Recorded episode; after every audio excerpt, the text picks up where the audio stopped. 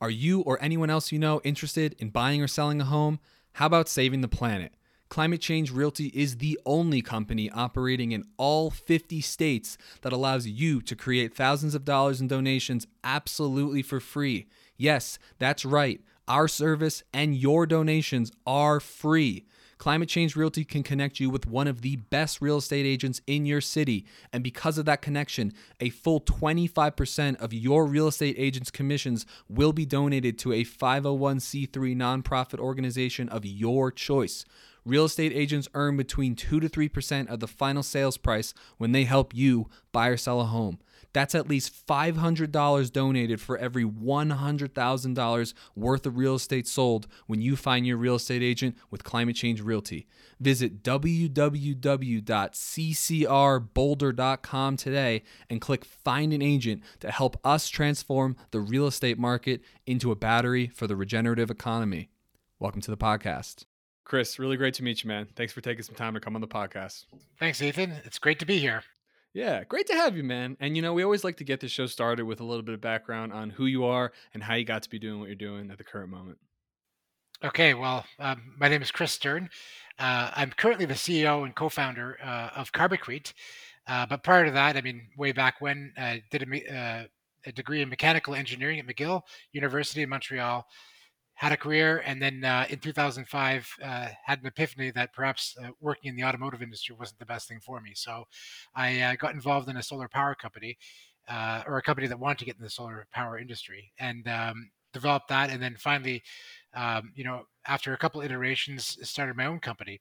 Uh, called Pure Energies, which is a residential solar supplier, um, you know, that was founded in Ontario, Canada, and then you know we quickly expanded to the United States. So we um, you know we were originally a residential install, own, and operate model, uh, and then we converted ourselves into basically Priceline.com for solar.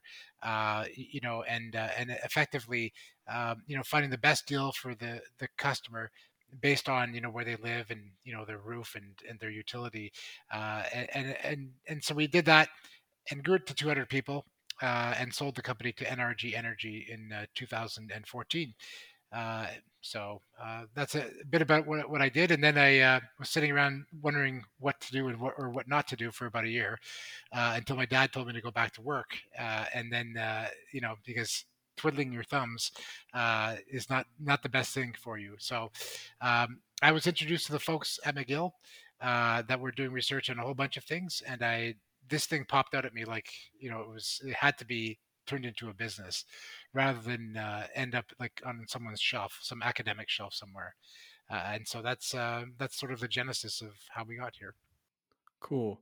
What do you suppose initiated kind of that shift when you were working in like automotive that made you want to switch to like clean tech? Like what was going on in your mind at that time that made you decide to make that shift Mostly because uh, I don't know people in automotive, are, uh, at least back then. I'm not sure what it was like now. What's what it's like now. We're not the most friendly bunch. So you know, it's just it's like if you're going to spend your time doing something, you might as well enjoy, uh, you know, the people that you go talk to, sell things to, right? So, um, you know, it's it was a difficult business. It's it might still be or it may not be. I'm not sure, but uh, I had to change. And where did your background in like investing or like capital markets come from? When did you start getting interested in that kind of stuff? Well, I mean, during the during the uh, Pure Energies time, we had to raise cash, uh, and so you you basically uh, you you know you have to learn on the fly and learn by doing and uh, learn by experience. And so it's just, it's it's exciting to craft a story uh, and then tell people uh, you know what what requires to be done to uh, to get investable. Uh, so you know, I I did that when I'm investing in some companies, but also f- to present it to investors when they want to invest in a company that I'm involved with. Great. So before we kind of dive into talking about what you're doing with your big like baby project right now, can you tell me a bit about some of the um, companies that you're interested in investing in with your investment firm? Is it InnovoBot? Is that right? Uh, yes, InnovoBot. Yes, yeah. So it's basically uh, it's it's seed stage to uh, you know Series A, but it's it's effectively companies that uh, are trying to do something you know tech for good, you know, and uh, and that's that, that's what we're looking for at, at InnovoBot. Cool. All right. It's all coming together. I, I could I could see it. So um what is what is carby carbicrete? Is that correct? Pronounced That's right? correct. Yeah, so it's it's Yeah. basically it's it's basically two words. It's carbon and and concrete, right? So we're we're effectively doing two things. Uh, on one side of the of the equation, you know, we're providing a way to make concrete in a different way, uh, and in the second side of the equation, we're basically getting rid of carbon dioxide forever. Uh, it's it's part of the concrete, uh, and it, it will never come out. So that's uh, that's the the genesis of the name. And where where did this idea come from? Uh, well, the um, the uh, the the idea came from uh, well when I met uh, Mehrdad Mahoutian, the inventor. Uh, uh, first of all, I had no idea that uh, concrete was so well, cement was so um, polluting. You know, I thought it was just this innocuous white substance that glues uh, rocks and sand together in the presence of water. Uh, but little did I know. Uh, so we, um, uh, you know, he explained to me that you know, cement when you make it produces a lot of CO2. In fact, eight percent of the greenhouse gas emissions today are coming from the manufacturing of cement. You know, and that's that's incredible. That's like if it, if it were a country, it'd be third after United States and China. Uh, so so you know uh, you know coming from a, a like clean tech background, I'm like, wow, okay, so you cement's bad, so you found a way to replace cement by using an industrial waste, uh, which is steel slag, uh, and furthermore, you know you actually cure it with CO2, so you put CO2 into the concrete forever. That's amazing, and so I'm that that's that's where where the idea, you know, not for the business itself, but like I have to work on this basically. And then the business, you know, is effectively being rolled out as a licensing model, uh, you know, because we're not trying to reinvent the wheel. We're just trying to teach people how to do this process. Uh, and so, and so that's basically where the idea came about. And you met him when you returned to McGill and you were Yeah. going there to kind of just get inspiration on what to do next in your career. And you met this inventor guy and you're like, oh, he's doing something cool. Exactly. I was introduced. I'm like, wow, this is the coolest thing. Like, I, I didn't know what what I could do with it, but it just sounded cool. Because it does Right. three things, right? It gets rid of a gets rid of a polluting product. Uh, it, it incorporates an industrial waste byproduct, and it gets uh, and it- gets rid of CO two forever. So, and it makes a product you can explain to your grandmother. You know, Uh-huh. like which is like like who would have thunk, right? Like all the other solutions out there are like, well, we're going to take CO two, we're going to put it into the ground and you know people are like they go what? You want to put co2 into the ground? How's that how does that make sense? You know like i mean all these solutions are required but like Sure. at least we're making a product that you can sell and people can you you know people can feel good about using it because for every block we make every paving stone every piece of concrete we're taking co2 off the table. I think that's essential, and that's something I spend a lot of my time thinking about is how how to monetize carbon drawdown. And I'm not satisfied with the credit model. I, I don't think that really gets to the root of the problem. I think that's why I'm so excited to talk to you because I think something like what you're doing actually does get to the root of the problem. You need to create either a product or a service, a way to monetize carbon drawdown in an, in a real um, I don't want to say measurable, but a real like direct way rather than just creating some sort of financial product and doing some wizardry on an accounting balance sheet. Like you're actually putting carbon into the ground as something that people can use. But I guess my, my question is this might sound kind of silly, but why? Wh- so concrete is the most widely used substance on earth after water. Um, why why why is that the case and is it really necessary that we need to keep creating all of this concrete what can you tell me about like why and how we use concrete No, it's an awesome product, right? You can put it into any almost any shape you want, and it uh, and it lasts a long time, and it's it's strong, right? It can it can hold up buildings, so it's uh, it's it's a product that's not going away anytime soon. We use about 30 gigatons uh, of it every year. Uh, you know, in China alone, they make enough concrete to to make 2,000 pentagons, which at one time was the largest building in the world. Uh, you know, and they make they make enough concrete for 2,000 of them every single year. Uh, so you know, it's it, it- it's it, but it's it's an awesome product. It's just that unfortunately, the way it's made now, it creates a lot of CO2.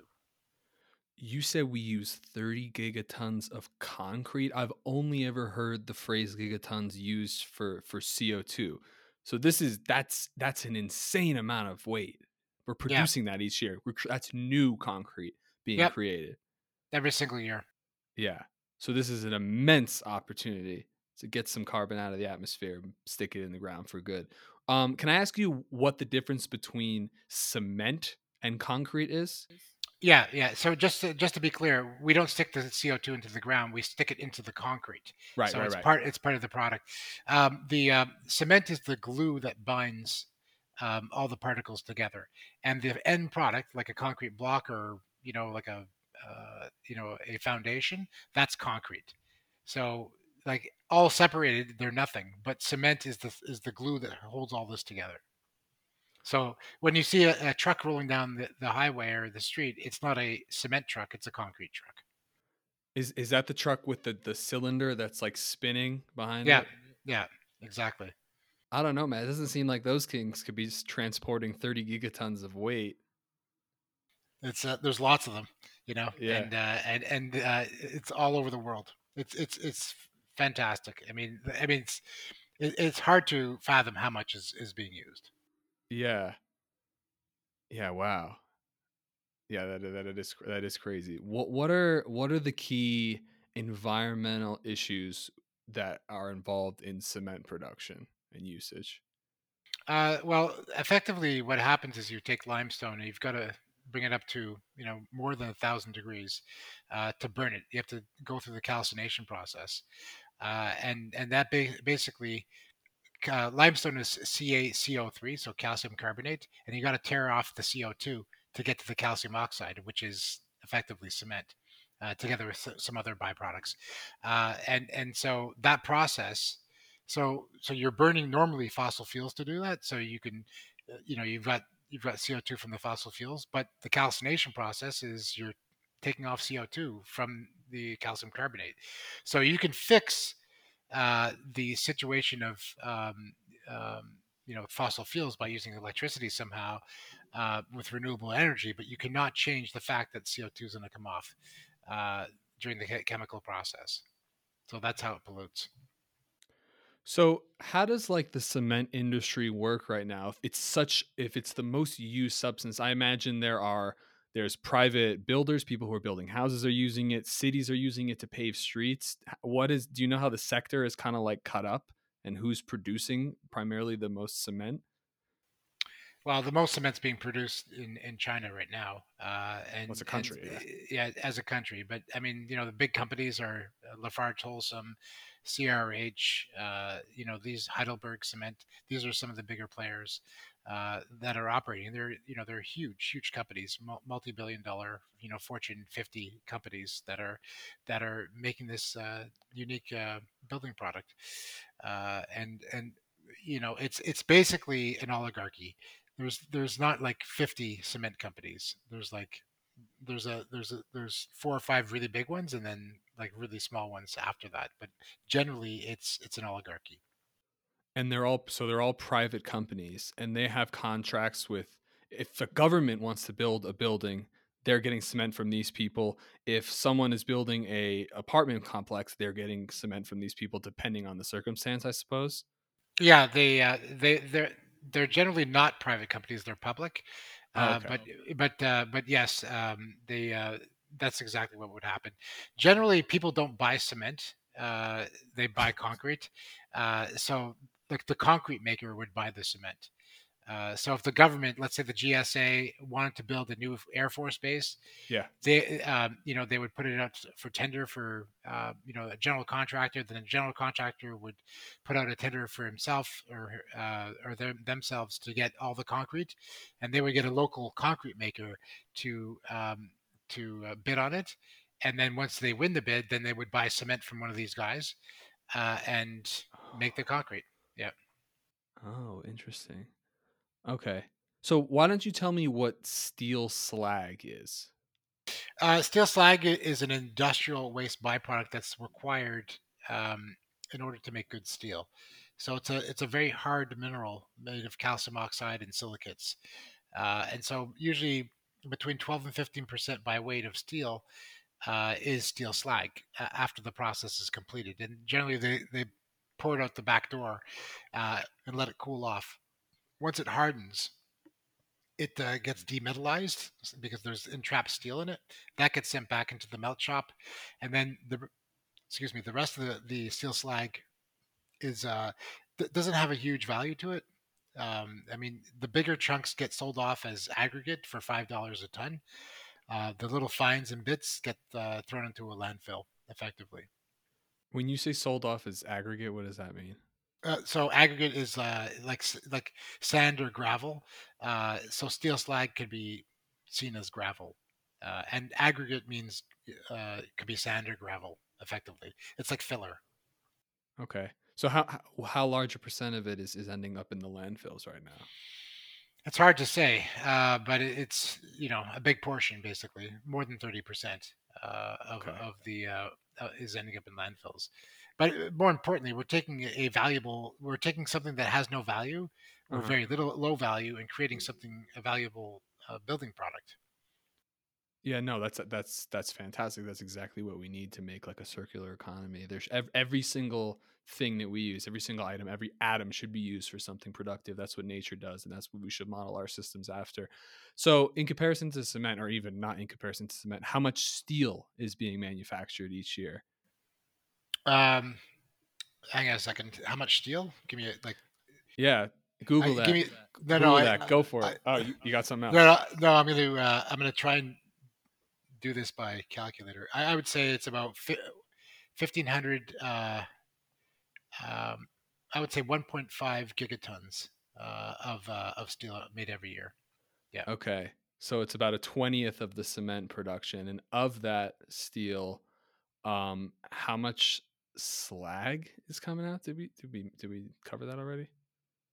Yes, about 12 to 15 percent of that. So about 250 Oh million. wow! Yeah, so 250 million tons um, uh, of is basically uh, is being created. Okay, so can you kind of explain how how your product works, like from beginning to end to like delivery? And is the are you getting CO two only from slag, or are there other places where you're inserting CO two into your product? Um, so the big, basically, we select good steel slag. Uh, so you know, more than seventy percent of it's suitable for uh, our process. We grind it down to the uh, the size of basically cement. Uh, then it gets mixed with aggregates uh, like rock and sand and water. Uh, and then we put it into a formation machine, like a block making machine or a paving stone making machine, make a product like that, uh, and then put it inside of a curing chamber where we shut the doors, uh, and it goes into the curing process where we inject CO2 into the product, and then the CO2 is consumed by the steel slag, and it creates calcium carbonate, which is effectively the binder. Okay, wait, wait, wait. So, so where's the CO two coming from?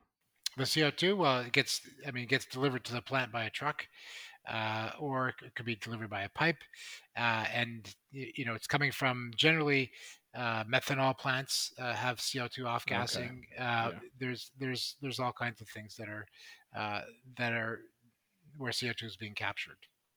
Hold on. So, So you're you're actually not just you're not just drawing down carbon. You're also reducing the waste stream at the same Yeah. time. With Yeah, we're doing- we're doing three things. We get rid of cement, which means we get rid of that uh, you know, Oh yeah. polluting aspect. Get rid of cement. We get rid of steel slag, which is an industrial waste byproduct, and we get rid of CO two. So we we- there's we do three things, and we make a product that you can explain to your grandmother. So like that's the you know the beauty of this. It's simple. Yeah. Well, awesome. How how long ago did you start, and how how's it going? Yeah, so we started in uh, 2016. Uh, my business partner started his PhD in 2012, but I only met him in 2015. Then we incorporated in 2016, uh, and then uh, we we basically have been growing the company. We've uh, we've just um, you know we've got 30 employees now. We just closed um, you know our the first part of our Series A last last week for 12 million US buck dollars, and Oh, congrats. uh, awesome. And, and next week uh, we'll have another the second closing. So uh, there's um, there's a bit more to come in, and and that's it. We're off to the races. We're we're at phase two of our pilot, uh, which is being do being done at about an hour away from Montreal in uh, Quebec, and uh, and after that, you know, we've got MOUs signed up with many different licensees, as well as we're in discussions with a couple of the majors uh, to do some pilots and uh, and get going with them. So could, could you explain a bit in more detail like how your model works? Did you say that you're you're licensing to to um, local manufacturers, or, or how exactly does it work? Yeah, so we determine like a steel plant. We find how much slag they're producing. We determine how much is usable, uh, and then we from that we can basically know what what we can supply to the market. We go find concrete makers. We sign them up to a deal where we license the technology on a per piece basis, uh, and also we keep the carbon credits. Uh, you know that that are associated with the uh, with the actual concrete, uh, and then we can monetize that however we see fit um, you know, either on the uh, on the compliance market or on the voluntary market. So if I'm a cement producer, I think I think is the right is that is that your your potential target customer is someone who's making cement or someone I'm a little bit confused between the cement and and the concrete. The concrete is the final product, the cement is the method for creating it. So a concrete producer. If yeah. I make concrete for the city of Denver, Colorado, why would I want to work with your company? Uh, because you reduce your carbon footprint, you'd make a, be- a superior product, uh, and you know you'd you'd be doing your part uh, to get to net zero. Okay, cool. So as far as like the superior product side, how how long does like concrete last? You, you said like it's going to sequester or something forever but i drive down the road man and there's every winter there's new cracks and stuff so how long does like concrete last made by cement versus concrete that would be made by your product? Is there do you have any data on that so far? No not specifically but it should be the approximately the same but it's it's irrelevant okay. it's irre- irrelevant in terms of the carbon equation because even if it even if it's uh, it's no longer used or it's been torn down, it's still encapsulated inside the concrete. I see. Yeah. Yeah. Rather than um, up in the atmosphere and warming things up. Yeah. So you came at this from a full like environmental point of view. That seems what like what you like the most about it. Well, uh, I mean, it's it can be made for the same or lower costs as concrete. So, like you know, I learned back way back when in the solar power industry, you can't. People don't want to switch to solar because it's more expensive or because it's uh it's environmental. They it needs to be the same cost or lower, right? For for in terms of electricity, the same thing applies to concrete. You know, uh, if um, uh, it needs to be the same cost, uh, you know, for the end user because otherwise people it'll be slow to adopt. Yeah. Well, well, I would argue that it, it can't just be the same cost. It would actually have to be a lower cost or a higher adoption rate over the long run because you know I, I love people who are into the environment and not want to save the world but a lot of these guys are just running their company trying to make some money you know so so it's having that like business piece unrelated to the environment then that environment boost makes it an obvious choice you know what i mean that's exactly what we're trying to do we're trying to make this a no-brainer you, you know, why wouldn't you want to use concrete that's the same price but it is carbon negative? Why wouldn't you? Like everyone, everyone would say, "Well, I would." Right.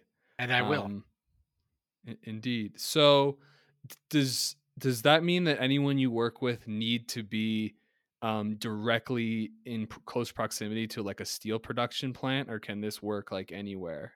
And how many production um, plants even are there? Yeah, there's there's probably 1,400 uh, you, you, know steel plants all over the world. Um, the uh, generally you have to be fairly close, like within 150 miles of a steel plant, but that's generally generally close to a lot of uh, a lot of population, uh, so it's it's not an issue. Gotcha. So what does like the the long term expansion plan look like? Do you just reach out to people directly, or wh- how exactly are you going about doing this? Yeah, so we're we've formed cl- clusters of of uh, customers around steel plants. Uh, so we're starting off Quebec, then Ontario, then we're we're speaking to a couple uh, companies in Europe, uh, so England and and uh, and and uh, the Netherlands and, and other places. So it's it's effectively we, we want to go all over the world. it's not, it, it, yeah, because it's we're we're not building new plants. We're retrofitting plants with curing systems and and licensing the technology. Oh, interesting. Yeah. So it's just essentially in addition to what someone is is already doing at their at their plant. Yeah, exactly. That's why we decided not to like build carboncrete plants because you know everything already exists. It's just a slight modification to their curing system, and then you know they can they can use our technology. So, what does like the startup cost look like to like add to do this add-on to their to their plant? Yeah, so you know it's um, It, it's it the marginal cost if they built a brand new plant, it would actually be lower in cost uh, to to build a carbon Sure, free plant. Yeah, sure, because because it's it's a smaller footprint. Uh, you know, so the, the the actual marginal cost would be lower. If they did a retrofit, it'd be you know several million dollars. But the, the beauty of that is that we've developed a financing program for the curing system, so uh, we can wrap in the cost of the curing system into the actual licensing fee. So you know, concrete is a service. Yeah. So, does do they do they get that like back over time? Are you thinking in like because you said that your company is is keeping the carbon credits, right? Yeah. So do they get that initial return on investment, even if they're financing it back over time, because they're assuming that people who are purchasing their concrete are going to want to use their product rather than someone else's because it's carbon negative? Is that kind of the idea? that has been like definitely the uptake so far. Oh, that's that's well, that's great to hear. Yeah. So I guess I mean it's such a a wide net. I mean, there's probably everyone like this. I just keep thinking of home builders or like cities paving roads, but obviously we said it's it's uh, it's mo- the most used substance on the planet, so there's a market for that, and then we assume that the carbon negative market is just going to continue to grow and grow and grow. Um, is is there anyone else that you're aware of who who's doing something like this? Not spe- not specifically. There are people looking at it, but it, you know we've got several patents, so it's uh you know we're protecting our our IP, and you know we've built a re- like a business around it. So um, you know there's probably some scientists somewhere looking at different things, but yeah, Yeah, and you want to go around the whole world. Interesting. Do patents work around the whole world? Is there they just work in the U.S.? it depends. It depends if where you file for a patent. So you got to file for a patent in every different uh, country. That sounds like a lot of work. What kind of investors are you finding are kind of most of most attracted to this this venture right now? uh, private equity, um, pension funds, uh, you know, private investors, uh, you know, and some of the world's biggest banks are all we're talking to right now. That's pretty broad. Yeah, yeah, yeah. No, it's got a broad, broad, broad curb appeal, as they say. well, I love it, man. I I, th- I think it's awesome. Um, I know 2016, it's 2022 now. Where, where do you see this thing in five years? Uh, hopefully, everywhere. yeah. No, I, I hope we have uh, you know lots of people employed and getting uh, and converting plants, you know, and doing this sort of as a you know like all that's left to do is do that. You know, that's that's where I'd like to see it done.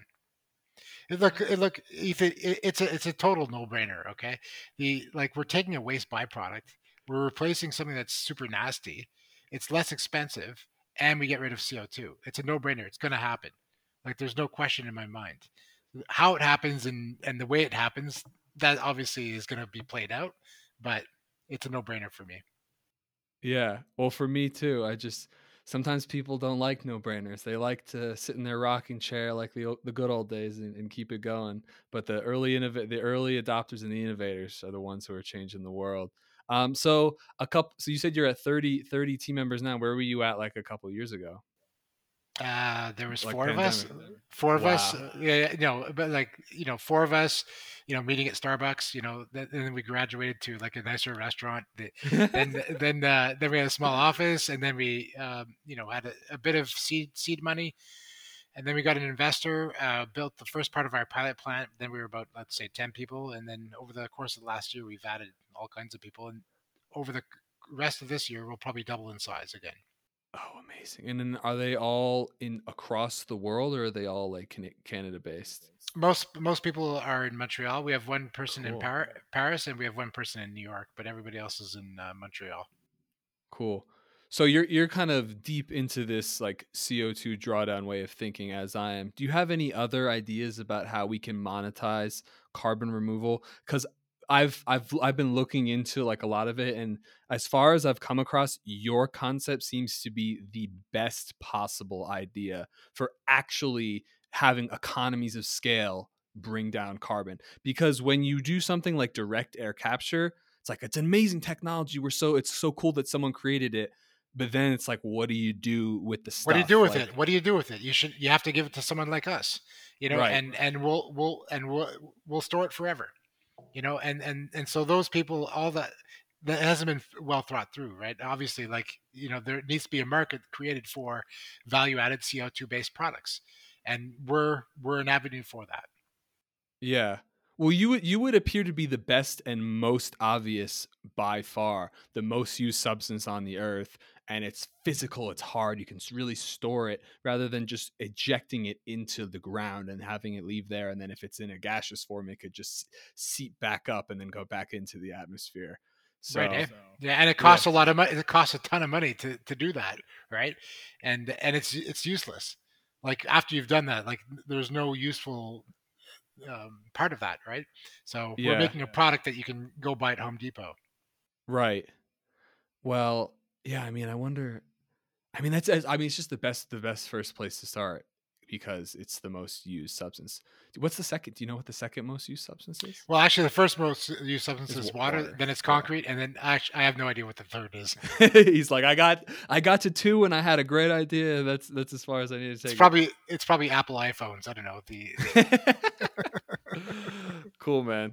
Well, Chris, I Chris, I appreciate the time, man. I've I've got a good feel for what you're doing. I I think it's fantastic. I think it's it's an extremely obvious solution. And if I had any more than uh, negative fourteen thousand dollars right now, I, I would invest in, in, in your business, man.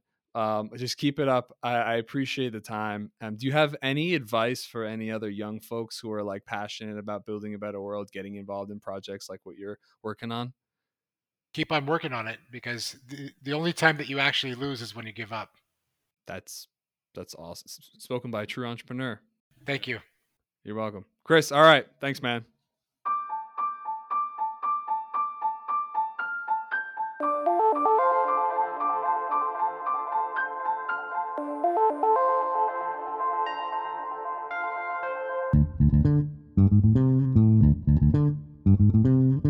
So, if you or anyone else you know is looking to buy or sell a home anywhere in the USA and would like to create thousands of dollars in donations without any cost out of pocket, please visit ccrealty.org today.